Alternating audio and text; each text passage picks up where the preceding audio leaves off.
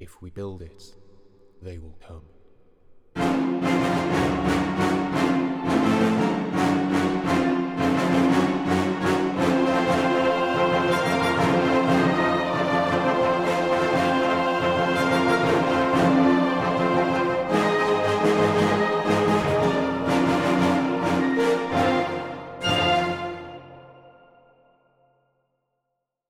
Hello and welcome to World Builders, a new show where I'm going to be interviewing uh, TTRPG creators and writers, a little bit more GM centric and creator centric, and less about stories or players. Something I hope would be really fantastic and interesting. And today I'm joined by Rajib Kalita. Uh, who is Undead Rajib One on Twitter and has created some really amazing works. So first off, hello and welcome. Would you like to introduce yourself? Uh, thank you very much. uh, my name is Rajib, like you said. Uh, I am from India. I was born in the eastern part of India, specifically the northeast in the state of Assam. Uh, but I have been living in Mumbai for several years now, so that's where I'm from. I am pretty new to D&D actually, so to like to truthfully, because I mean today I actually did check. I thought maybe yeah, it's just been two years or so, but then I realized I have been. Uh, I was introduced to D&D probably four years ago, and that introduction happened on my like it was self-introduced because I for a long time I could not actually find anybody else who played D&D in my city. But then it was much later that I learned that there is actually a whole thriving community of people, just that they're not so well connected. so for the first year, I was playing online through play by post forums, basically. Yeah, and then gradually I discovered other people, and then we all started, and we there is a very like it is a living, breathing, breathing community here. There's a lot of stuff that is happening, a lot of work. So, yeah, I mean, that's something I, I did want to ask you about. Is um, how did you first discover it? What was your moment that you were like, oh wow, tabletop games? Uh, I think this is going to be a, a, pretty common answer for a lot of people who have gotten into D and D in the recent past, uh, and it was Stranger Things, basically. Yeah, yeah, yeah, I saw it being played there. Uh, before that, I got uh, a little bit in like into board game designing and things like that but then once I discovered TTRPGs, that kind of fell to the wayside, and then I just got totally immersed in this. So it was basically Stranger Things, and then I started watching a bit of Critical Role. Again, something that would be quite common to new uh, people to this space. Yeah, that's where I where I got I learned about it, and then I started to find out more about it. Got got the like the basic guides that are there for fifth edition for free. Got them downloaded printed and yeah that's where the journey started. Fantastic. Thank you. And that's something that's really interests me as well is um, obviously being in india uh, obviously 5e is very or kind of dungeons and dragons is seen as a very sort of american thing.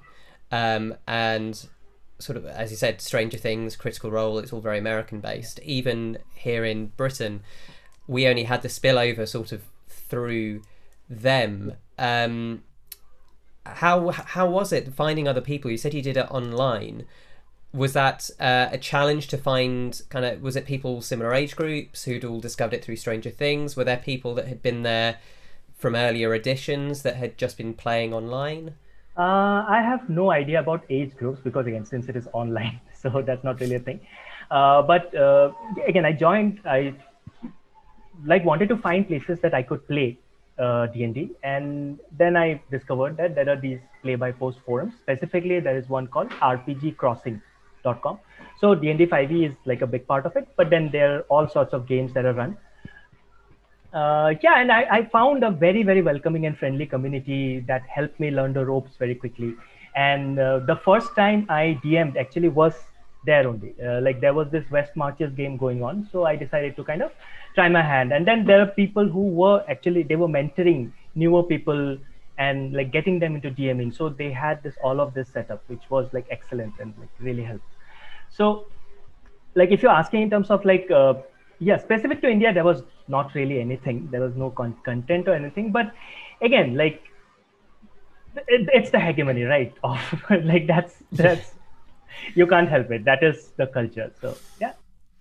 Well, see, that's something that's been very interesting over the last few years, obviously, with Black Lives Matters movement. Yeah. And um, we've had our own movement over here uh, that's not just Black Lives Matters, but obviously with Britain's history with empire and things, yeah. there's. Um, eh, I may not look it, I may not sound it, but um, I, I'm always quite proud of the fact that I'm not English. Uh, my grandmother's actually from New Delhi, and uh, my other side of my family from Italy. Okay. And there's been this movement led here by a, a fantastic journalist called Satnam Sanghera, who um, we always call ourselves kind of the lost children because you know we look English and we sound English, mm. but we grew up in homes that weren't English, and it's something that I've I've been really fascinated by in my own world and my own stories. Is as you said with the hegemony, you look at D and D and it's dwarves, elves, goblins. You look at the stories; it's all very American or very white and something that I, I really loved about your work when I was looking through was seeing your Ramayana tale yeah. and just going, oh, fantastic! Finally, something that's not just yeah. more elves beating up orcs yeah. or you know more dwarves fighting goblins. So, what was it that? Um, how do you feel that you've been inspired by your own cultural heritage and kind of bringing that to your stories? Uh, so, in terms of telling stories, I got like I started as a player, started got into DMing, uh, like realized that I probably enjoyed DMing more than playing, so carried on with that. And then uh, last year in uh, 2020, there was uh, I found out about this art, uh, RPG writer workshop that happens twice a year. I took part in that, and uh, so the whole deal is like in a it's a workshop where they have instructions from some big names and they have a very structured uh, course. And the outcome is that at the end of a month you uh, publish a one shot adventure. So uh, that's when i started uh, again i discovered that yeah probably this is something that i could do. I i mean probably good at. So uh, i started off uh, there. So i started off doing stories which were set in the typical like typical D&D world, typical European, Europe-based myth- mythologies and myths and all that. But then after a while, like I printed, like I published a couple of books there, but then I realized that I mean there is so much, so much depth and richness to my to the, the stories that I myself grew up hearing. So these are stories that are, I mean, they are part of myths, uh, like mythological books and all that, but I imbibe them through oral tradition. These are the stories that were told to me by my grandmother, by my aunties as I was growing up. And it was kind of, it was all like all pervading. Just this, every, like everything you do, like every step you take, there is some story that can like give you an example of what is the right thing to do. That's how like kind of I grew up. Uh, so there is already so much richness there. So I decided, yeah, might as I should use this otherwise if i don't then who else will? So that was what i figured that i, I mean i have to. In some ways i felt almost responsible for this that i have to do this. So that is when i started like uh, delving into uh, these uh, stories again very close to my heart very familiar but then uh, it's probably not uh, uh, so well known in the D&D world at least. So if i if I can do something to bring them to the greater world so that maybe people can get more interested in learning about these things, then I mean, that would be great. So uh, that's why, yeah, I started writing this uh, book. Uh, but that's one. Then after that, I did a few more. There is one which is not based on Indian mythologies, but then again, I uh, grew up in Assam and tea cultivation. It's like a big thing there. So there's there are tea gardens, uh, tea estates and but then there is also this history of colonialism that is tied to that so i wrote a book that is based around that setting basically uh, that was the Cup of Sorrow. That is Cup of Sorrow. Yes, yes. yes. Yeah, fantastic. Really good adventure yeah, as yeah. well. I will, by the way, folks. I will put links for all these things, all the adventures in the um, podcast description page. So please do check them out. They are much worth doing. Thank you so much uh, yeah, so that was Cup of Sorrow. And then after that, uh, this opportunity came in, uh, which was uh, yeah, I think I can talk about it now. Uh, there was NDA uh, that was part Mm. uh, associated with this, but I think I, it has broken now. So this is Unbreakable. So uh, Unbreakable Anthology is a collection of uh, again short adventures, but they all tell Asian stories from Asian voices, basically. So that is Oh, yeah, fantastic. that's the whole idea behind it. Uh, so uh, they decide they have decided to so they have an Unbreakable Volume One that is currently in publication, but uh, they have some bigger plans now. They are they have they're working on multiple anthologies.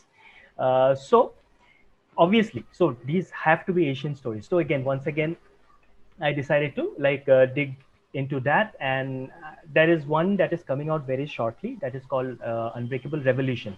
So these are stories of revolution, stories of like giving it to the man and eat the rich, and those kind of those. That's the uh, genre. That's the framework of it. So for that, I have written a uh, uh, written a story. Okay, it's not a story, obviously. It's a I've written an adventure which is uh, based within uh, that kind of takes on the caste system of India. Wow, that's very brave. Yeah, I, I suppose it is. uh, it is in some ways, I suppose. So, but then also like not just caste system, just uh, the some in some ways colonialism and imperialism, but these are not colonizers from outside. These are colonizers from within the country because, I mean, you don't you don't need people from outside to come and oppress people. That happens on its own enough. Absolutely. yeah. I think every culture has oppressed itself Yes. repeatedly at some points so uh, yeah that's that's coming out soon uh, so yeah the whole idea was to bring out these stories which are not very well known but have just the like equally if not more richness than the traditional typical uh, worlds that we in in d&d at large. I have to completely agree because it's something, as I say, I, I'm I'm raised here, but I, I'm not British. But with my my love of story, is I'm very very bored of what I call kind of the Christian monomyth of you know young boy is raised by strange family in small village, goes to town, discovers mysterious guide who leads him, and it, it's you know the same retelling of the same kind of three or four Western stories again and again and again, and it's something that's I feel I've recently been exploring this. As I say, my grandmother's from Delhi, um, but she unfortunately grew up during the Raj, and um, so when we came here, her father, my great grandfather, who I knew very well, uh, pretended to be Welsh. okay Uh, so he gave my grandmother and her sisters, uh, they were called Megan and Gwyneth, because he didn't want them having Indian Yeah, yeah, names. And um, my grandmother was considered the, the lucky one, in air quotes, because she was born with fairer skin and blonde hair. And we, we just lost so much of our culture and our history. Mhm. And now I talk to her and I say, "What do you remember?" And she says, "Well, you know, I left India so young. I remember very little. I, I snippets and colours and stories. And my great grandfather was desperate to be seen as English at the time because it was the forties. And so for us coming back now, and I I've been trying to read uh, Mahabharata and the Ramayana over Yeah, the last few years, and as you said, it's it's such a cultural clash because everything in the West, from uh, from uh, right back to Mesopotamia, is a written tradition. Yeah. Uh, Mesopotamia, Greece, Rome, then everything that happened afterwards, it was all written. Whereas the, the kind of the beauty of the subcontinent and Eastern Asia and Southern Asia is how much is oral tradition, yeah, and it's so rich and diverse, and that's so. It's like it's like trying to capture the the universe in a net Yeah. trying to kind of grasp it Yeah, you know yeah. it just feels so hard to find Yeah. it so your stories and other creators like you it's so important to us and people like me who just feel so disconnected from our families to actually go oh wow this is something we can grab hold of Yeah. um do you have you got plans to eventually sort of um, create your own setting say like an Eberron or yeah, yeah, uh, something I do, I do, but it's it's a much much larger undertaking than the things that I have been doing so far. So uh, I did some of a bit of it uh, while writing Ramayana Tales, Search for Sanjeevani, because uh, there is the element of setting in it. Because uh, the actual adventure that happens, it's something. It's it's a like a small cut and dried kind of a thing that you have to Hmm. get this. Uh, like in terms of structure, it is not very uh, new or different. But there is this whole backdrop of this war happening. There's this these two great kingdoms which have been at odds. Plus, uh, there's uh, I also uh, did two like created two races. Uh, one of them, which was something that I was angry about and why I wanted to change, was the Rakshasa. Because I mean, in 5e and in previous editions also, you have a creature called Rakshasa in the monster, manual, and Rakshasas are something that are uh, deeply ingrained into Indian mythology. They are a, form a big part. But the 5e Rakshasa is not the Indian Rakshasa of like the Rakshasa of Indian myths. It's no, not there's nothing, no similarities whatsoever. So So for my, sorry, just to interject. For so for my more British friends, how would you, and our American audience, how would you describe kind of the key differences in the Rakshasa between your culture and the way it's portrayed? Uh, I don't know how uh, it came to be what it is in uh, the D&D books. Uh, I've not delved into the history of it, but it seems to be somehow a mix of some Indian thought and some Middle Eastern, uh, I like uh, Middle Eastern myths, Middle Eastern stories that's mushed together to create this creature. Uh, and it's a ve- it's a singular creature, right? It's a tiger face, backward palm, very very sly, uh, infernal creature. That's what the Rakshasa is. But then wait, it just they had a creature and they just popped the name Rakshasa on top of it. So that's probably what happened. Whereas uh, Rakshasa in India, so it's it is closer to a race. Uh, They are a diverse people. Uh, they are known uh, for uh, their use of magic, but uh, in many mythologies, uh, in many stories, they are the antagonists. But then again, like it's not always brushed with the same color. There are many stories where they are not the antagonists. They are not necessarily the protagonists, but then they are not evil. So again, the the like the just uh, putting the label of evil on top of uh, a particular race. So that is not there. How that's not how it is in Indian mythology. So Oh, I yeah, completely yeah, agree. I hate it when things are. So, would you possibly say then that they're more similar to, say, the way that Western cultures view the Fae? That they they are kind of considered tricksters, but they're not always evils. They just have there's you know there's diverse Fae kingdoms with diverse mythology from Celtic Right, right, um, history of the Fae to kind of Southern German. Is it similar-ish to that then? in some ways yeah. In some ways probably. But they are also in many stories at, at least in the ramayana they are also a nation. Like they are a people that belong to a per- they have a particular uh, belief system. They uh, belong to a particular region also uh, so all of that. So the primary antagonist in ramayana is ravana who, who is a rakshasa. So but even then even if he is opposed to ram rama or ram who is uh, who is literally god who is literally an incarnation of the prime being of the universe and he is uh, standing in opposition to ravan he is still not depicted in the light of an evil person or evil man. He has this whole internal life happening where he what he is doing there is a justification for it. And in some ways he is he's always depicted as this great warrior and also a great devotee so he uh, so all of that. So even so even the king of all the rakshasas is not depicted as like this evil person who is just hell-bent on destruction or anything like that.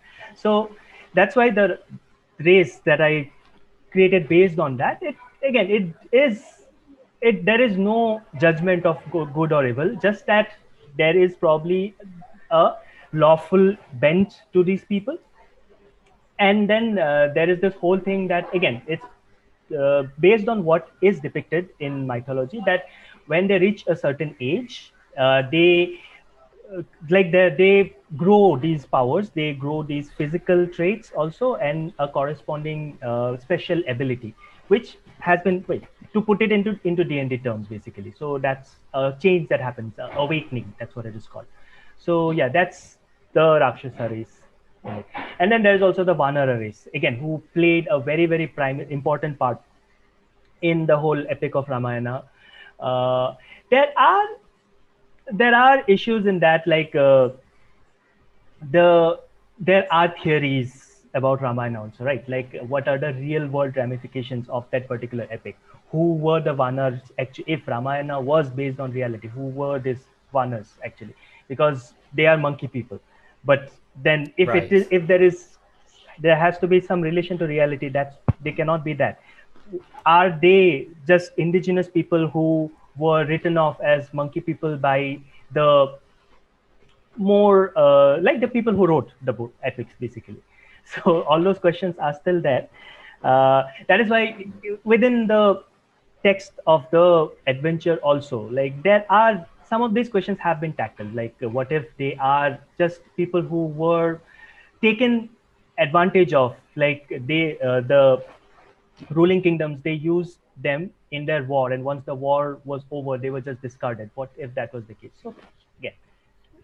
I think that something that's been really fascinating for me in this, uh, say it's only really been in the last 18 months I've sort of been diving deep Mm-hmm. to try and understand more of Indian mythology and cultural mythology as well as stories, is the um, the emphasis on nuance Yeah. and on subtlety and on having two not balanced sides but on uh, showing that you know behind every great evil is a seed of good or someone who's hurt or misunderstood or something has gone wrong it's very very rare that i've come across something that's presented as as black and white as a lot of western i've just that's been so brilliant to explore it makes more compelling villains it makes more compelling heroes heroes also because uh, Mahabharata. So, like just like Ram is the incarnation of the supreme deity in uh, Ram, in the epic of Ramayana. In Mahabharata, there is Krishna, who is again he is an avatar of the supreme uh, deity Vishnu, and he is the most powerful being in the universe.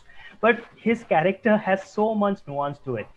Like he there are things that he does during the course of the story that would not be considered like uh, lawful or even good but then it's for in the service of greater good oftentimes so even god is depicted as doing things that are questionable and I love that. I love the idea because uh, what's the era of history that sort of interests me the most Yeah. is I call it pre-Christianity Yeah. because I think that personally I think that monotheism has a lot to answer for. It's uh, that kind of single way of thinking of this is right, yeah, everything else is wrong, regardless of which monotheism it is. Even going back to older ones, that that limits human possibility, the possibility that other voices may be correct or other views may be correct, and it's so interesting looking at the way for example, um, the you know the Babylonians talked about their gods, or the ancient Egyptians talked about their gods, and the ancient Greeks uh, talked about their gods. Which obviously that was the era of the Silk Roads when trade was flowing all across the Middle East and into India, and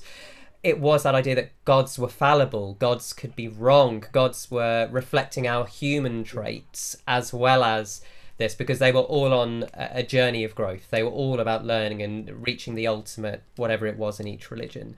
And I think that's fantastic. That's just as a creator, that's brilliant. But as a human, that's a it's aspirational because it sort of reflects in our era when you know people see their heroes torn down because they've discovered something bad about their past or they've done something wrong and it, it some people become so upset so broken-hearted now because there seems to be this divorce from people as fallible and gods as fallible whereas actually i think that's something so wonderful still about south asian mythology is uh, and culture it's ingrained in it's built in that things can change and that's okay uh, uh, yeah, yeah. There, there's one more thing I wanted to add actually. Uh, when you said that uh, there is always this nuance, there's one more reason for that.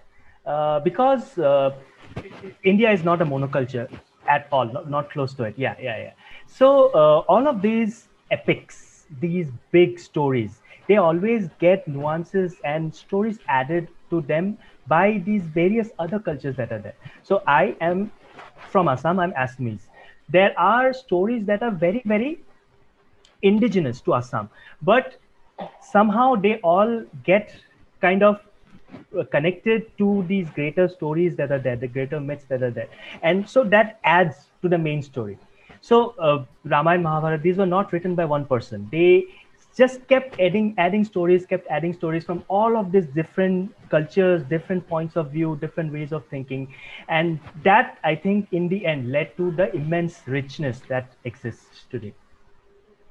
I was reading uh, Mr. Tharoor's book, Mhm. and he said uh, that uh, it was really interesting because again, in the West, where we have the Quran and the Bible and the Torah, and he said the idea of the holy books were written for Europeans to give them something to try to understand, yeah. just because it was, as you said, this um, varying from region to region, from person to person, and correct me if I'm wrong, uh, between kind of the Brahmin caste and then yes, the yes.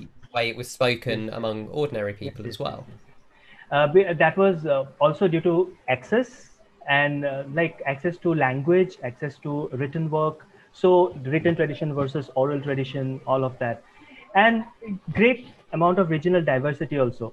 Uh, because, like I said, like uh, the story of Ravan. So if you the more south you go uh, the more positive ravan's uh, depiction becomes because and after a while they consider him as one of their own so that all of that so all of it ultimately just adds to the nuance adds to the diversity and uh, richness of the stories And do you think that makes uh, so it's a slight segue then, Yeah. talking back to uh, pure fantasy? Mhm.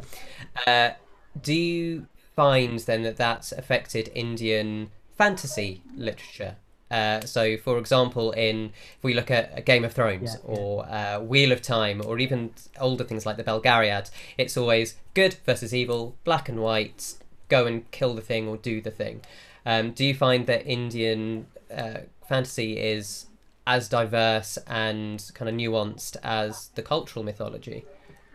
I think the the literature has yet to, I think, catch up to that level of uh, nuance. I feel because I uh, currently the uh, if you just think pulp fantasy, that is all mythology based. They will they like kind of what I am doing myself. So they will pick a story from the from mythology and maybe give it a modern twist maybe like have a different interpretation of it but it is usually that uh, which like sometimes takes away some of that subtlety and uh, and richness.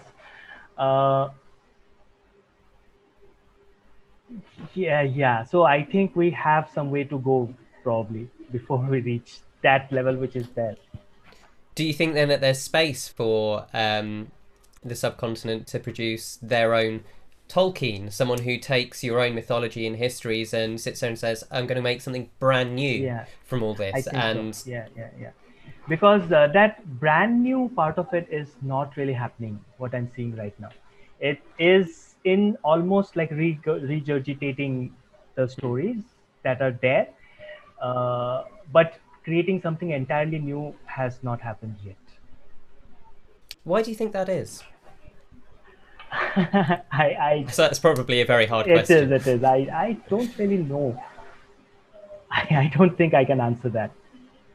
Okay, Yeah. because it's something that I find um, very interesting. Because obviously, one of the easier ways to access Indian stories for us over here is through Bollywood, Yeah. and you know, thank heavens for Netflix and being able to actually see Yeah, yeah, stories. And I found it really, really interesting because uh, it's you know it's a bit like saying Critical Role or the Beatles in music, but for me, I found Shah Rukh Khan and just completely fell in love with so many of the films. And I was really interested as I've been following some of his posts to learn that the ones that I loved the most were the very, very mythological, like so uh, the Ashoka one and Paheli, and then to find out that those were very, very badly received, and the ones that were better received were you know the gangster ones and the fighting Yeah. and, and the kind of the bigger things and i thought oh, that's so Yeah, interesting yeah. True. I think one uh, again from mainstream Bollywood, one one uh, story that has gotten that acclaim and that popular recognition is Bahubali. oh Yeah, yeah. so inspirational to me love it But uh, other than that, I don't think uh, it is. It is a very very interesting question. Like uh, like I think there is this feeling of protectiveness also, and there is this uh, almost a fear of tackling something that is so close to people's hearts. These, like the stories of our gods, for example. Like, uh, I think there is a fear of uh, offending people. And uh, if you do not want to do that, you have to stick very close to what is the norm, what is expected, and then you end up doing something that is very uncreative. Uh, I mean, I if like there have been like for example uh, some interpretations of Mahabharata stories that come on, and then like there is an attempt to do it for the small screen or the big screen every few years. But what I find always very uh, like uh, what like keeps me from getting into them or like creates the distance is that the language, the speaking language that they use is always has to be like very very like basically old style from that time. Right. It, uh, so they are modernizing everything else. They i don't know they maybe hire concept artists to do their armors in a very modern and almost superheroic fashion. But then when they speak they're speaking in the language as it was written um, like 10000 years ago. So I, they are not taking the leap that you are trying to humanize these characters but you're not changing the language. So you're not making them speak like people speak today. Now is it I, again i'm just shooting in the dark here so please tell me if i'm overstepping. So something i find interesting because um, my italian family we're from a very very small mountain town and we came to england and lived near london and all this. And i find it interesting that i've noticed that uh, elders love their roots and their origins you know as do we all yeah. but they there's that sense of losing their childhood if something changes so um, obviously with a lot of bollywood films being aimed at the whole family. You know, that's you can take everyone and see a film, and the film has to be for everyone. Does that limit the scope of what the stories may be? Uh, whereas, for, if we look in the West, and there's you know these films are for women aged forty to sixty. Yeah, yeah, these films are for teenagers between 13 to 16 and having the different demographics means that you can take more risks because you can focus something down and get to the meat of the story and say this is what we're trying to say to these young people who may want to see new interpretations without offending elderly people. Has there been attempts in indian cinema or stories to kind of um, create demographics? I think so and that that is again because of netflix. Uh, and other streaming services. Because if you have to release something theatrically you cannot take the risk of targeting only a single demographic or even a single again like the de- demographic is not just age based in india. There is no, a culture cultural yeah. and class based also uh, huge huge difference between something that is targeted at uh, so-called so the uh, terms that are used here are single screen versus multiplex audiences. Single screens are usually in rural and semi-urban areas and then you have multiplexes in the cities in metropolitan areas. So uh, there are movies that are targeted for those demographics. There are movies which are targeted for single screen audiences and then there are which are i mean supposedly more intellectual movies that are targeted for multiplex or again like uh, does not uh, really stand to scrutiny but then that that kind of demographic work happens. But then now with uh, all streaming services and uh, i think there are attempts to try new things. I don't think anything has come up in the fantasy genre that uh, uh, yet, but then there have been attempts to do science fiction stories new way, like new ways of tell, telling stories. So that is happening. But again, the problem with so it's not just offending; it is also offending certain people who are dangerous. so of course, that, I mean, that, yeah. that is a bit of a problem. Uh, like many parts of the world, there has been rise of right-wing politics in India as well, and here the right wing is associated with religion and culture more than anything else. So if you do something that angers them, then your life is at risk almost often.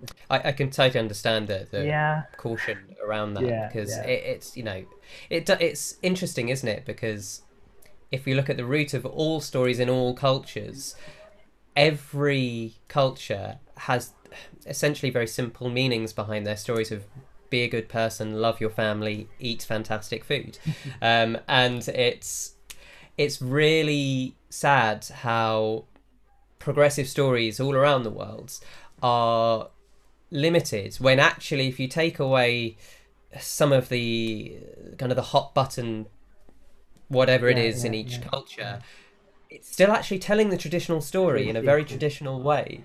It's just one thing has changed that can offend, and that's I mean it must be terrifying to kind of live within that space.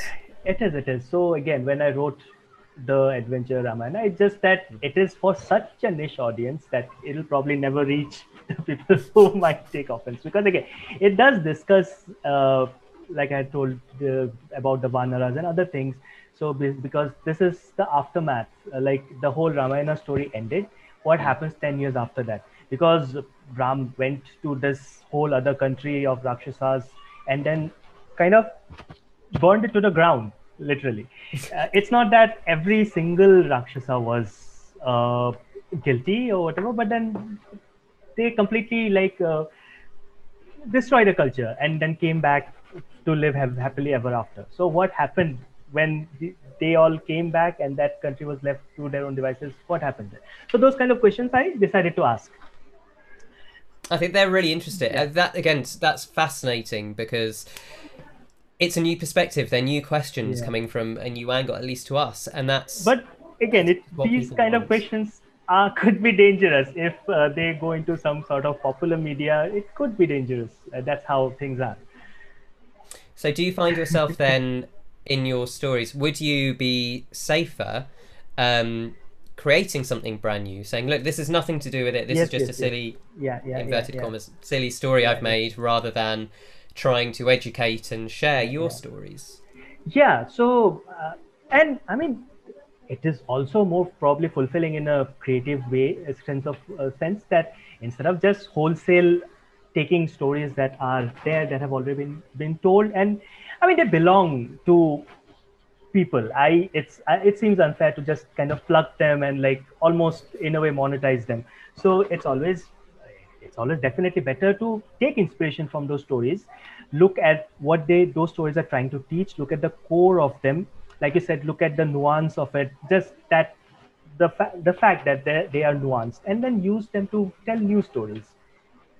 Build yeah that's really so um, okay i'm going to get to this second section. Thank you that was really interesting. That kind of one question led off i can cross some of those out. Um, so when you are Okay, let's start with this one because it'll be interesting. Which of your creations, eh, on all the things you've published, all the things you might be working on still that we're allowed to know about, I know I understand NDAs are always there. Which one are you most proud of personally, and why?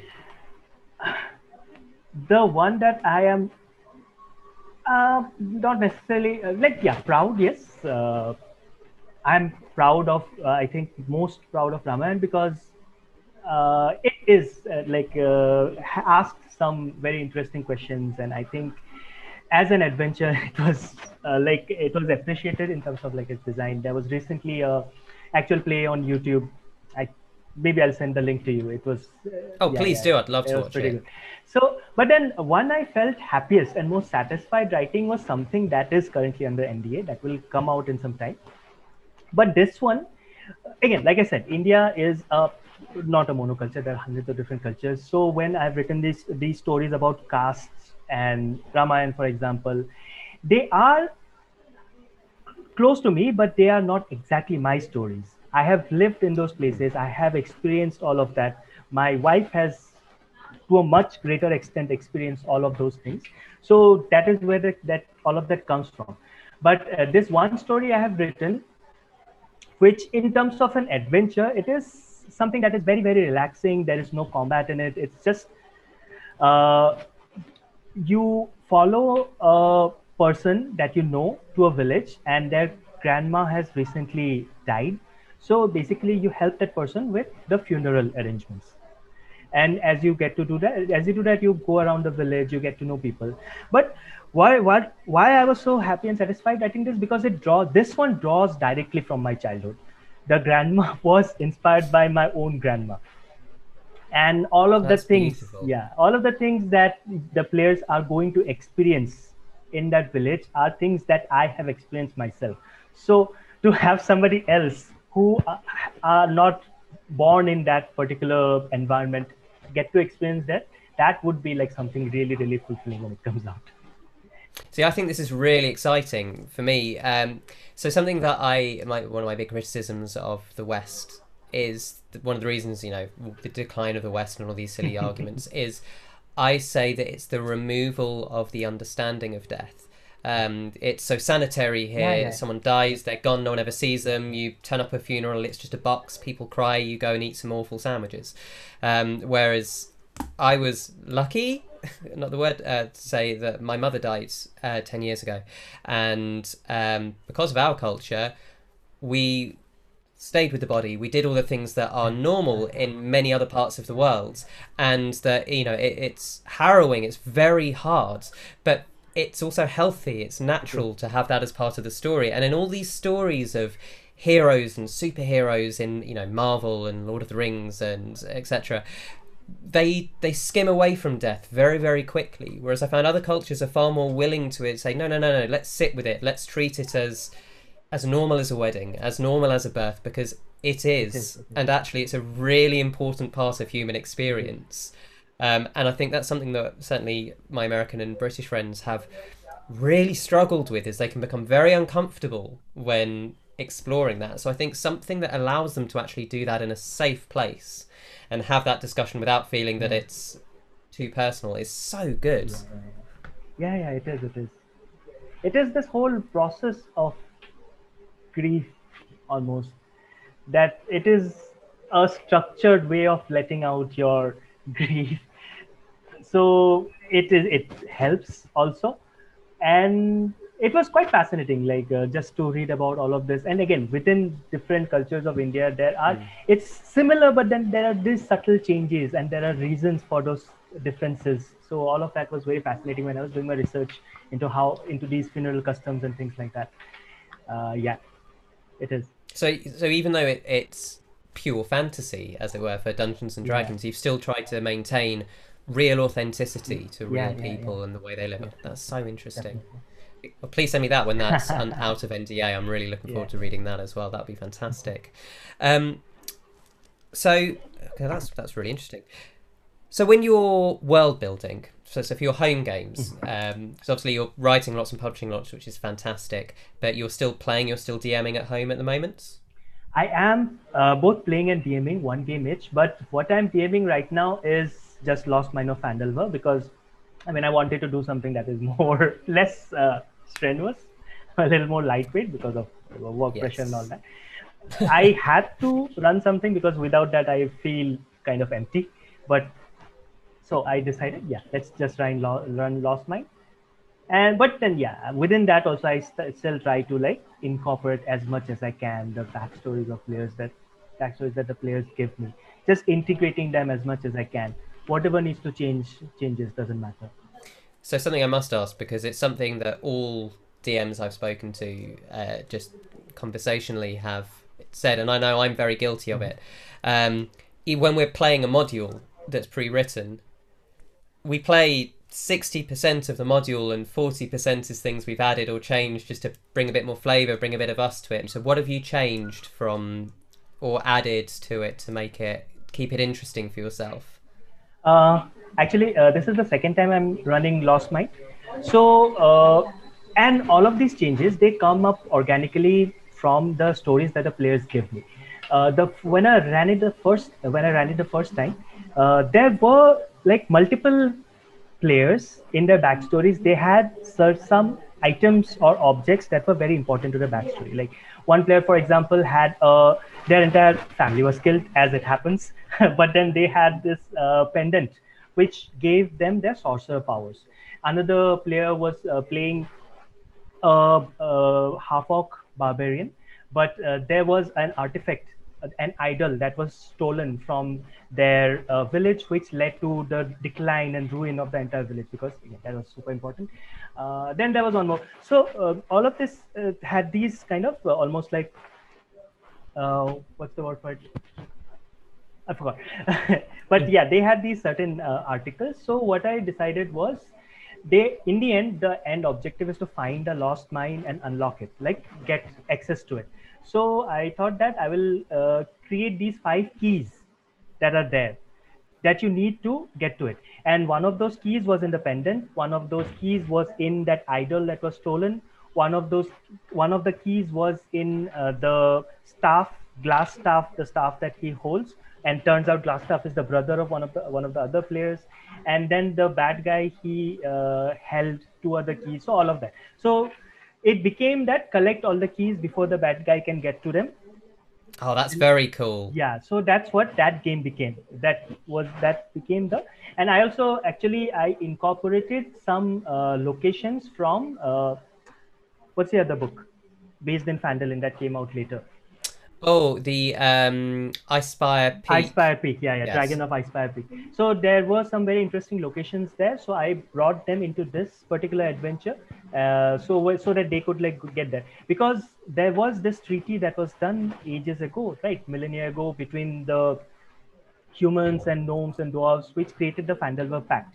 I added orcs and uh, like uh, into that so that they were the ones who created the keys, almost a little bit like Lord of the Rings, basically.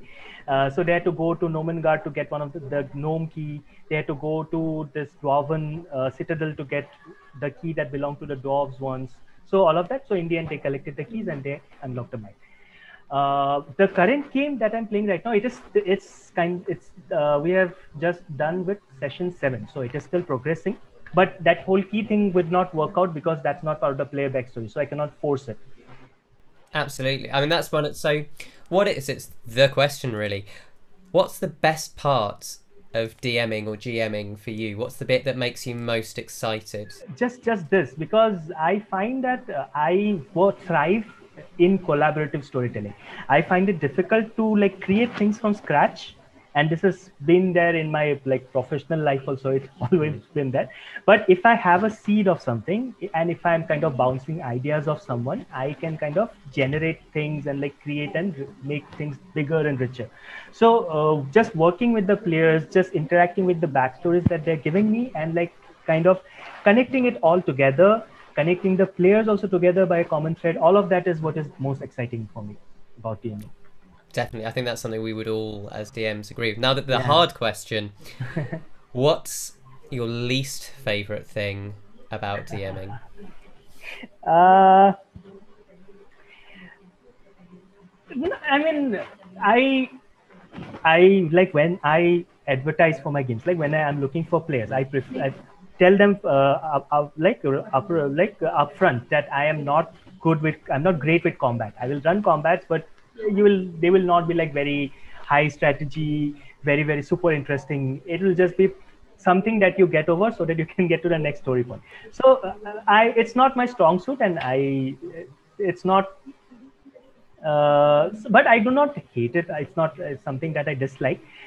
Something that sometimes in certain sessions it just uh, that uh, you need to hit this stride or i don't know like sometimes it just isn't there so that is what i hate like and i and i know it that it is happening i know it that i'm just one step behind i'm not i'm close to catching the rhythm but i'm just offbeat just offbeat It's that awkward silence, isn't it? Yeah. You get and you think, oh God, it's not, and you feel like you're pedaling to try and make the session actually work. exactly Yeah, I'd, I'd agree. I hate that that. that sucks yeah No, we can't all have wonderful sessions every week. The reality is some of them will be. exactly exactly That is that is what you have to accept that so there will be some sessions which will be a little off and if you have great players they are going to elevate it and like help you out do your work for you because uh, yeah they are all equally responsible for the game So I've got to ask them because we all know that the players we love are the ones that come to us with this is my character, here's a backstory, here's an interesting item, or something you can do as a DM that will keep you interested and make me involved and you grow into something interesting. For you, what is the the backstory or the uh, the conversation you have with a player that makes you think, oh no, oh this is going to be difficult, or they're going to be a difficult player. I'm not asking you to name anyone particular, of yeah course. yeah but- yeah uh like when i started running this particular version it's just the way you i mean the way the interaction goes that is much more uh, illuminating than what the player is bringing to me if they're ready to accept that yeah this is something that might not work and i will also not reject things outright. I usually don't do that. Mm. if i find something prob- something that would might be difficult to incorporate or it might be problematic it might create uh, discord between players unnecessarily if those things happen i will kind of work try to work it out. I'll try to discuss. And if the players are if the player is willing to work with that and willing to even talk to other players and say that okay i'm playing this kind of character. Are you going to be okay with that? This might arise in the future. If that is how things are going then that works out usually perfectly well. It is just the if a player is like completely unwilling to like go forward with any sort of discussion that is where usually problems lie. Because you can work most things out. You can work most things in. It's usually not that much of a problem Definitely. I always find it's the players that they want to tell one particular story. yeah yeah yeah And you have to say, well, but you're not telling a story. Yeah. We are telling a story. yeah yeah yeah And, you know, just as DMs, we have very set ideas of today this may happen. This is what I think I want to tell. Yeah. And then the players do something so interesting or so uh, off the plots that you have to throw all your notes in the bin and just go, I guess we're doing this today then. Yeah. Okay.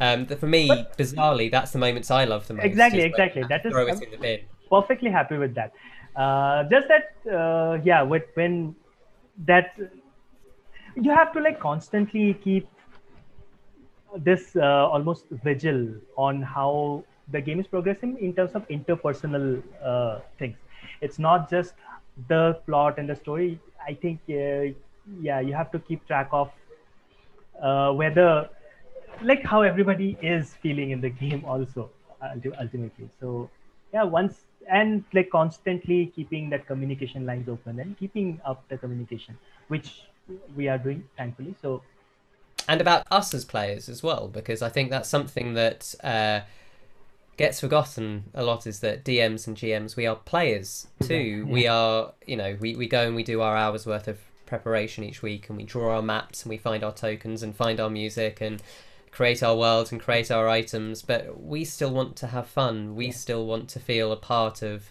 a collaborative shared victory rather than um, adversarial. I had, I've had an interesting situation with a player um, in the past where I was trying to give, kept trying to give them um, morally grey situations, but people who were um, low stakes criminals that would help them.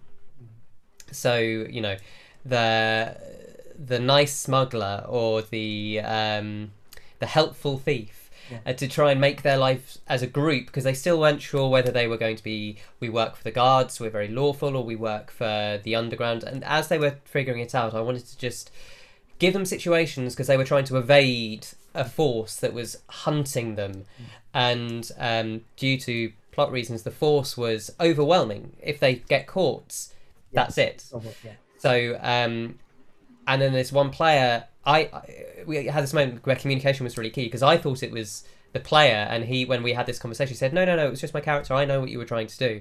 And I went, "Oh, thank goodness!" That Yeah. every time the thief came up, yeah yeah they their character would say, "Well, we're not working with thieves. No, we're not working with the smuggler." And so, consequently, all the easy ways that I thought, okay, how do I sneak people into a fortified city, or how do I um, get them past when I've said that these guards have this ability that means they would find them. Um, and the player and I had this fantastic chat where he said, "No, no, I know what you're trying to do, and now I know you're trying to do that to avoid it. Okay, I can make your life a little bit easier. Next time, maybe I'll let one of the others persuade me into it rather than being."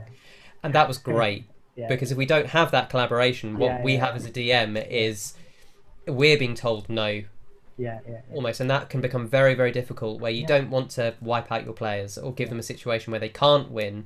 But the it's so that's the other thing is, do you think it's more important then for the world to be real, or for the as in you know if you face Right. fifty guards, Yeah. that's it, or do you want the the Baahubali 2 the bit with the palm trees where you know it's just anything goes? yeah yeah yeah, yeah. Uh, yeah so it doesn't have to be strictly one or the other it can be a Of mix course. of two. Yeah, ultimately it is actions and consequences. That, that's And- that's what it is. Yeah. yeah, And I think consequences are really interesting because a, a, a large part of the hero story in any culture is that things go wrong. yes, No one likes the story when the hero goes there and is wonderful and handsome and wins, and then they go for the next challenge and are wonderful and handsome and win. yeah. That's there's no nothing to relate to there because our lives and our stories Yeah. have failures and complications. Yeah. And it's interesting. Play some players play for for power and victory consistently, like a video game, yeah. and some play for the journey and the story. Um, No, as a DM, have- which do you prefer? yeah you have to taste defeat for you to enjoy victory uh, because like for example in the last time i ran uh, lost mine uh, so uh, the main antagonist the black spider is very aloof right the players don't really get to meet the main bad guy until the very end so what i did was somewhere in the middle levels the black spider makes an appearance like comes into the village and uh, so the players uh, the party had gone on to uh, another place to get something and they are just back in the village. And what they see is that all the villagers they are kind of just tied up they are kneeling down and the black spider is basically asking where are the keys? The black spider is looking for the keys that the players possess. So uh, and there is an overwhelming force right there and the full extent of his army. And black Spi- spider is being like completely slimy and like disrespecting the players like all of that. Just again just to create that anger right? You otherwise eventually you just go and defeat this guy who wanted to like enter a mine. Where is the satisfaction in that? So here they want to defeat him because again they are defeated. There is nothing they can do.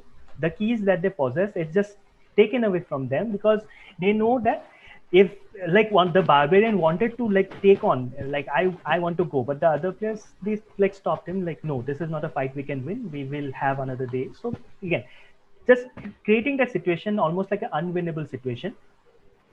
And also before i went for this i did talk to the players. I asked them how do you feel about unwinnable Yes. situations i first did that because i there would be certain some players who would not like like that at all. And they would be like very angry to be put in the position that is like they cannot really do anything about it. They would consider it railroading uh, if which in some ways it was. But then again it was just to create that emotion in that that uh, this is the guy we want to beat so See, I find it very interesting because I had a situation where, because I sort of said to my players in um, Blood and Song, the live stream I do, Okay. that uh, so the, the idea behind the world was it's the world I created, Arian Well, which is sort of a mix of my own cultures and histories.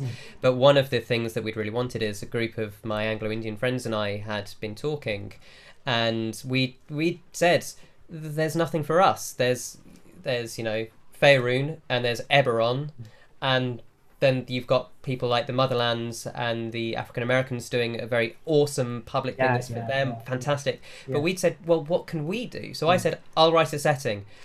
I don't know how authentic it will be. I don't claim to be anything other than me, an Anglo Italian Indian, but I, I'll do something. And so we've made this, and we've got some of our English friends playing with us, and it's really, really fun.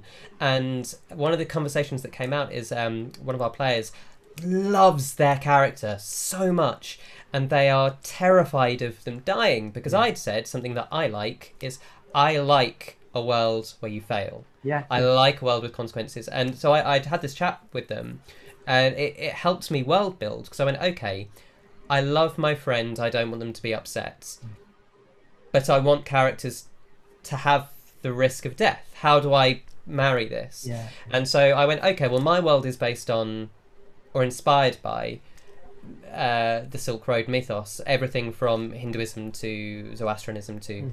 Greco Roman. And I went, oh, well, the afterlife and the underworld, that's a literal yeah, thing. yeah, yeah. Okay, well, if their character dies, I will create an entire underworld system yeah, yeah. that they can then adventure to go and win that soul back. awesome awesome Death doesn't have to be the end. Yeah, yeah, Again, I got stuck into the into the, the kind of the Western Christianity thing of like, exactly.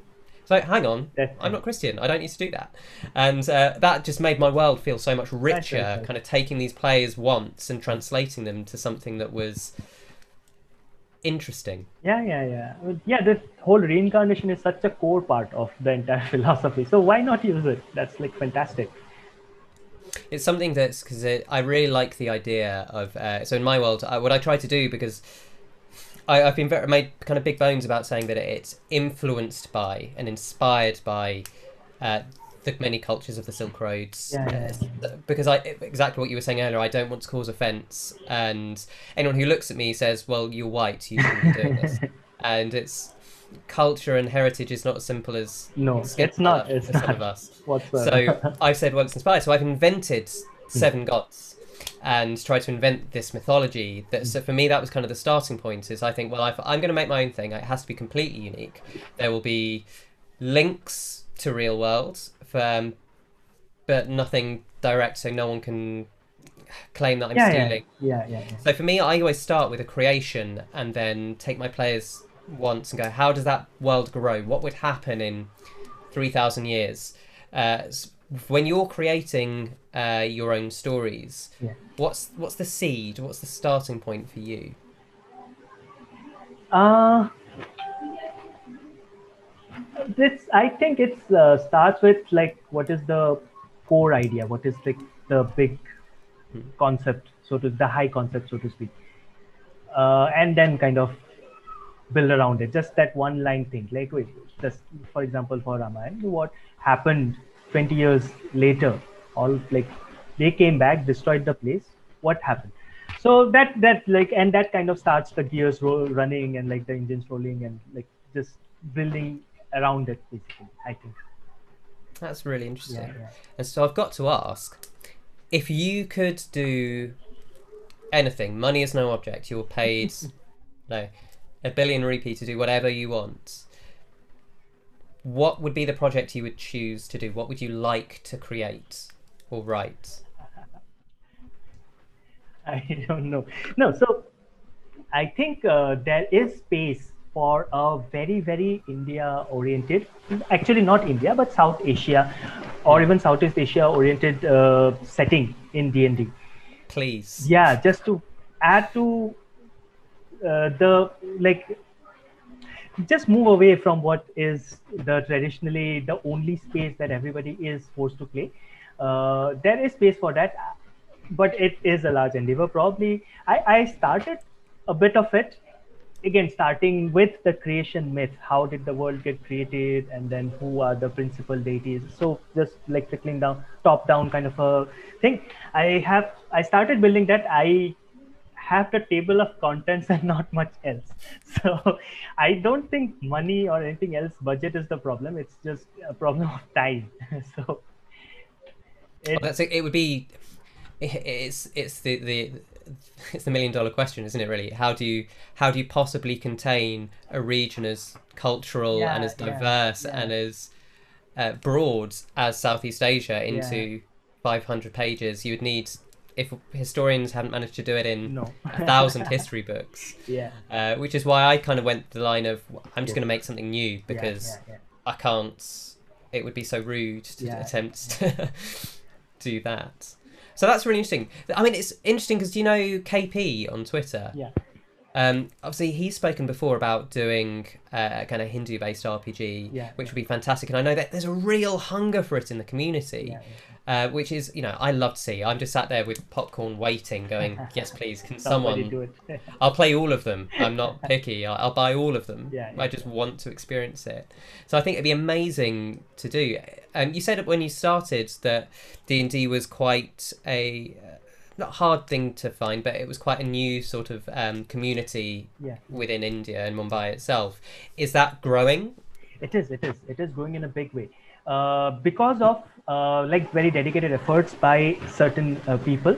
Mm. we have a group called Panic Not who used to organize these uh, monthly events where and uh, everybody was welcome but then they always want to, like uh, try to get new players people who are completely new to d&d i have run games for like a group of completely new players there and they all had fun and most of them have stayed in the hobby so but then pandemic and everything went to shit. So yeah, yeah, yeah. So uh, that, but then still they have a very uh, like uh, thriving Discord community.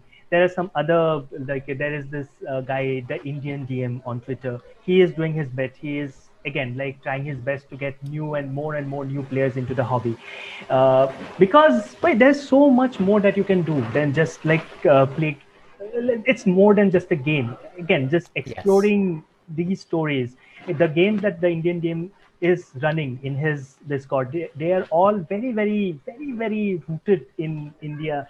And the amount of fun that the players have just like talking in their vernacular just like like, like looking at things that are very very close to them very very familiar to them but put into the context of d&d it's just so like it's awesome just to watch them play. So i think all of that is helping grow the community just make it bigger so I think Mumbai is still the place with the biggest uh, player number of players, just in terms of numbers. But then other cities, Bangalore, Delhi, everywhere it is growing a lot. Calcutta. So it's obviously, I think the moment for me where I kind of crossed over from, oh, this is a fun game, mm. to oh my god, the potential of story yeah, yeah. was uh, it's very stereotypical. Was Critical Role? I'd watched or I'd listened to an amazing podcast called How Friends Roll, which was sort of a, a beginner's podcast which introduced the rules to new people. It's very short form, you know, five ten episodes a series. Um, which is sort of what I'd done on Earth Embers with my podcast when I started, and that was fantastic and they were short and they were funny and they were lovely. But then critical role i started on season two and that was the first time i'd seen what i mean obviously professional actors can and a, a, very experienced games master can do over time. Do you think that there is there already and i don't want to say an indian critical role but something that has the same significance and power um, with sort of celebrity voices or just very prominent community members in India, or or are you still waiting for that show? Uh, there are uh, some shows that uh, like not necessarily like uh, shows only, but then there are some that are like coming up now. It's still very nascent stage. Uh, still uh, the like in terms of like views, they are still very very small. But in terms of just the amount of fun and the amount of content that is coming up, that's like really really great. Again, I not the Indian name. Uh, Desis and Dragons is one. Yes, yeah, I, you I might have heard of it. Yeah, yeah, yeah, yeah, yeah. So uh, yeah, the, the that's where uh, Ramayana, uh, like Search for Sanjeevani, Sanjeevani was run for uh, like just uh, three episodes uh, as a one shot. They run, they have run for a couple of a few one shots, and I think now they are starting a full campaign finally, and I, it is Eberron based. I think they have posted their session zero recently, and I think they will start now it is like really really high quality very good production values as well. Uh, i think it has like room to grow to like i mean probably like uh, truthfully not the height of critical role but yeah it has like that is... oh, why not? Why not? Yeah why not? Why not? Yeah definitely. Uh, then there is another group called tpk the pigeon killers. They have this yeah. It's brilliant. it's, it's, like really hilarious uh, really really good uh, really good show. So they, I think they run their games live on Thursdays on YouTube. Uh, so yeah, there are people who are doing things, learning. So it's like they're learning to do all of these and like getting it out there, because in the end, like all every game that is running, that is there has that amount of richness over time. It it you get that emotional emotional connect all of that does happen. Like and if you can bring it to an audience and the audience like kind of uh, appreciates it it i think it is it will come up very soon. And that's something i found on blood and song is it's it's the only campaign of that type I've ever run that it's it's streamed, but we'd all spoken and we'd said, look, we're not trying to be critical role because yeah. none of us are professional actors. Yeah. Well, one of us is, but not the rest of us. um, and we said we just want to tell our story, yeah. and we want it to just be a fun story, but with the uh, through the lens of you know four Anglo Indians and our friends, and it.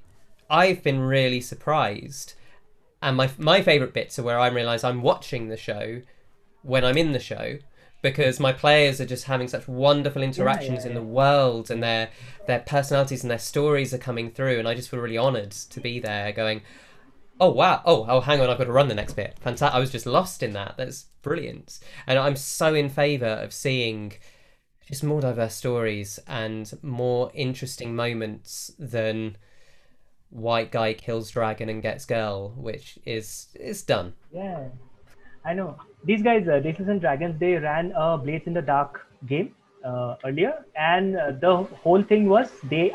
It's just India is just about to gain independence. It's pre-independence, uh, but they have this special uh, group of people who are sent to the past to steal the Kohinoor diamond, which is about to be given away to the British.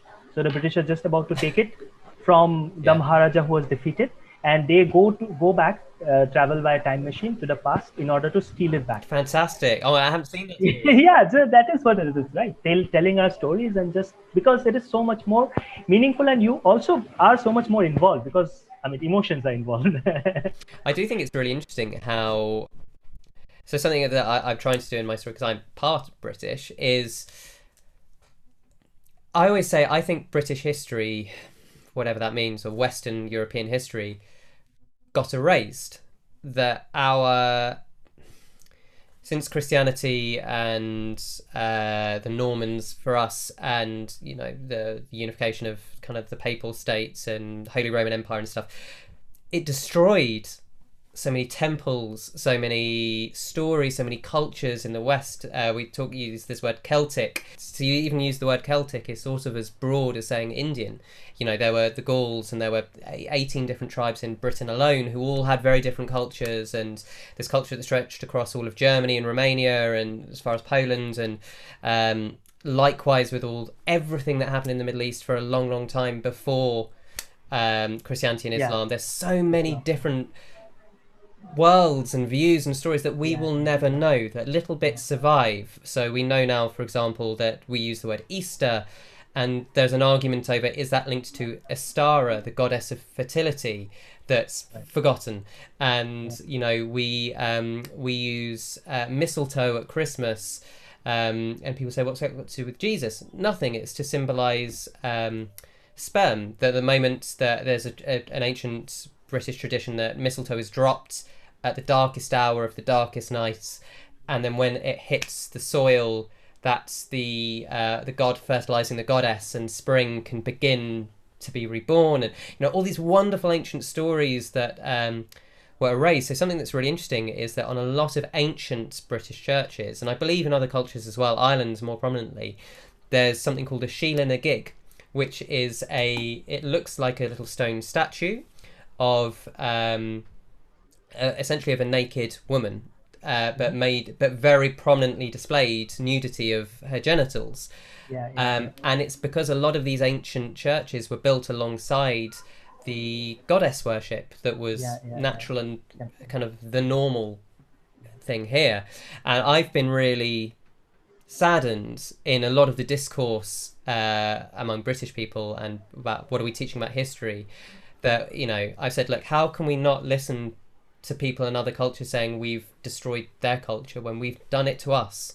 We we don't know what we've lost of ourselves when we look at Rome and like Rome rules England for hundreds of years and all the things they added and they brought and the Roman culture was sort of unique for adding gods to itself and saying as long as you do what we tell you it's okay if you keep your beliefs which yeah. i- is sort of normal in many parts of the world when empires have fallen and risen and it's only or it seems to only be monotheism and the culture that went with it that destroyed other voices and got rid of them. And I think that's been the most unhealthy part of Western society still, is even though we had the Great Enlightenment, in inverted commas, which, you know, got rid of or separated church and state, uh, uh, mentally at least, we're still left with the barriers of this thinking of um, them and us, or right and wrong, and uh, kind of that removal of nuance. yeah.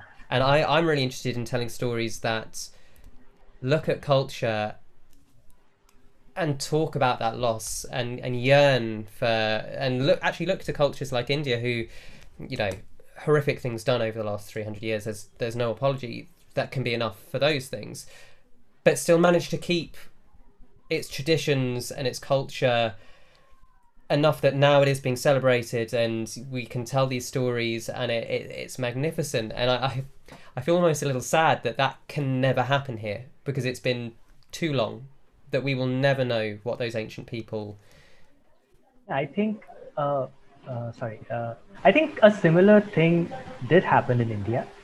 There was this uh, again, like uh, there are there is there are debates among historians and uh, that how this happened, when this happened, and so on. Uh, this, but the difference is that instead of erasure, it was assimilation. So there was uh, Aryan. Again, it's called invasion. Hmm. There is dispute whether that is the appropriate word to use, but then there was this uh, change that happened. Uh, there was a group of people who came in from outside and who kind of started assimilating all the other cultures that existed. But I think the difference between what happened in Europe and India is that here it was always addition rather than subtraction. It was that erasure, I'm sure it happened to a certain extent, but the usually the mindset was to just keep adding. So that made things everything richer also uh, for example, like one of the three primary deities uh, of Hinduism are Brahma, Vishnu, and Shiv, Shiva, Lord Shiva. Lord Shiva is does not look like any of the other gods. He looks very different. His symbol is the Shivling, which is a phallic symbol, like you were just talking about the, those symbols in the churches. He, the the the symbol of Shiva that is worshipped in all Shiva temples is a phallic symbol, which is placed inside a yoni, which is a vagina, basically a symbol for vagina. So uh, these are not gods of Hinduism; these are gods that predate Hinduism. But when Hinduism uh, came and grew, it kind of just incorporated all of it into the like the primary pantheon and primary text. See, I think that's for me very beautiful because Yeah. I always look and I feel very blessed to be a child of nowhere because uh, of, my unique cultural situation, and Yeah, yeah. I think I feel that what that's given me is an ability to look at a lot of cultures without ever feeling that's mine, um, without having that. Uh, I have a yearning to connect, but it, it's Yeah, it's not mine. I am not. Hindu. My grandmother was from India, but I'm not. I'm not. Christian or from it. I, I am my own thing. And what's fascinating is looking at these different cultures at, from as an outsider. Is, as I said earlier, we're all telling the same story, and we're all telling. You know, trying to help each other through the darkness and give each other hope and light and love and great food. And uh, I think because that's pivotal in almost any oral tradition or any true storyteller. It's why I've always personally had a distrust of Christianity. There's very little mention of food in any of the stories. you know, that's that's a red flag. If Yeah. you're not what you shouldn't eat, I think is mentioned more than what you should. eat. absolutely, and if you're not talking about food to make for a loved one, then Yeah. you know I'm out. Um, and I think it's really interesting that cultures that do assimilate and add to themselves, like the Romans did, as aspects of Hinduism have, you don't lose. You might lose something specific, but you don't lose the spirit. yeah, yeah, And so, uh, you know, I, I read a beautiful story about Alexander the Great when he got to the shores of the Indus River, um, and how the kind of the Hellenic states that stayed there, and that there were Greeks in India. You know, Yeah, was that yeah. uh, 300, 500 BC, and that some of those legends bled into Hinduism. And I think, oh, what a beautiful link between two often seen as very different worlds, although anyone who studies history knows actually the whole Middle East and um, kind of Southeast Asia and Western Europe, Eastern Europe, so were very linked through the Silk Roads. yeah. But I think it's great when we can find ways of telling each other stories and sharing our stories that brings us Yeah. together rather Just than discovering those connections is like so awesome. yeah. I, I felt yeah, I felt really excited because, as I say, being you know very clearly white, uh, often when my grandmother tells me stories or I say to people, uh, "I- "I'm a little bit Indian," they look at me and say, "But you're not though," because you know, and the way I sound. And I said, "Well, well, no, okay, I don't look it, I don't sound it." So it's nice for me to know that there's aside from my Indian blood, there is historical precedent as well that Yeah. the peoples were connected. There are shared legends and shared stories because, strangely, I find it very hard to connect to, say, my great great grandmother who, um, born and grew up and lived in Delhi all her life. I don't know her, but if we're talking about again the stories of the Hellenic gods of Zeus and um, kind of the shape shifting into the bull, which is you know very similar stories to some of the kind of yeah yeah that's I can touch that. Do you, do you know what I mean? I feel like I yeah yeah exactly I, I feel family through our stories rather than I necessarily do through blood. Finally, because this has been such an interesting conversation, but it must all good things must end. Um, where can people find you, and what should they be looking out for? all right so uh, i am on twitter as Andit Rajib one i think you did mention that my uh, most of my things that i've published it's on uh, uh DriveThruRPG what recently uh, actually yeah just last week or so last in the last 10 days two of my uh, things have come out uh, one of them is uh, called Captain Snowman's Guided Cruise to the Domains of Dread. Uh, it's a bunch of uh, domains of dread uh, that so recently a Ravenloft, Ravenloft mm-hmm. book was released. So this is along the same lines and follows the kind of the same structure. So you start with what the uh, this domain looks like, who the Dark Lord is, how the transcend like uh, how the domain like the mists came and what was that big thing that happened and then a few adventure seeds. So in a very short, uh, concise package, it gives you enough to kind of uh, run games within this world. So my uh, domain, again, I guess I keep coming back to similar themes, uh, but uh, this is again based on uh, caste violence, caste atrocities, and it is kind of ex- takes it to the extreme, take exaggerates what is actually a lived reality of a lot of people on like in the present day also. But it kind it takes it uh, and makes it a horror story because it is indeed a horror story, but just kind of takes it to just that one level higher in terms of the impact of it. So uh, that is a book that has come out recently, and then another one is called Boken Riders. Uh, this was fun to write because, uh, like I said, uh, I had mentioned earlier. Uh, for me, I thrive in collaborative storytelling. So the seed of this idea came from another person uh, who is RP Davis. He uh, runs Kabouter Games uh, and uh, he is Dutch. So this is a Dutch folk tale uh, based off on a Dutch folk tale. So uh, he had this seed of an idea, but he did not have time to write it. So he was asking, looking for writers. I said, okay, I can do it. So I kind of expanded on it, and we have this book, which is again this this village is under siege by this infernal monster uh, the villagers don't know where they are coming from but then there are bandits there is a lord who does not really care. So all of this is happening but then there is something that connects all of those. So there's a bit of mystery to it. So that book has come out recently also on DriveThruRPG uh, and then yeah there are some other things coming out soon well, I'll make sure that we have the links to your yeah, yeah, yeah. DriveThruRPG page, and because I think some of it was on DM's Guild as well, so I'll make sure your DM's Guild page is there. Yeah, yeah, yeah. Um, I'd say thank you so much for giving up your afternoon to talk to me. It has been such a pleasure. Absolutely welcome. It's been. It was a great pleasure. It was just so awesome. Like just I learned so much, so many things just by talking to you, and I would, yeah. Likewise, it's yeah. absolute education, and I would again encourage everyone. Please go check out the store, buy the stuff. Let's see if we can get Rajib to uh, best Mithral seller as soon as we can. uh, that'd be grand, wouldn't it? And then that'd be grand. then the funds will be there to help hire some other writers and get this um, this mythological right. setting done. That's what we're waiting yes. for. well, I'm going to say goodnight and thank you to all the listeners right now. Uh, so, ladies and gentlemen, we will see you soon. Have a wonderful evening.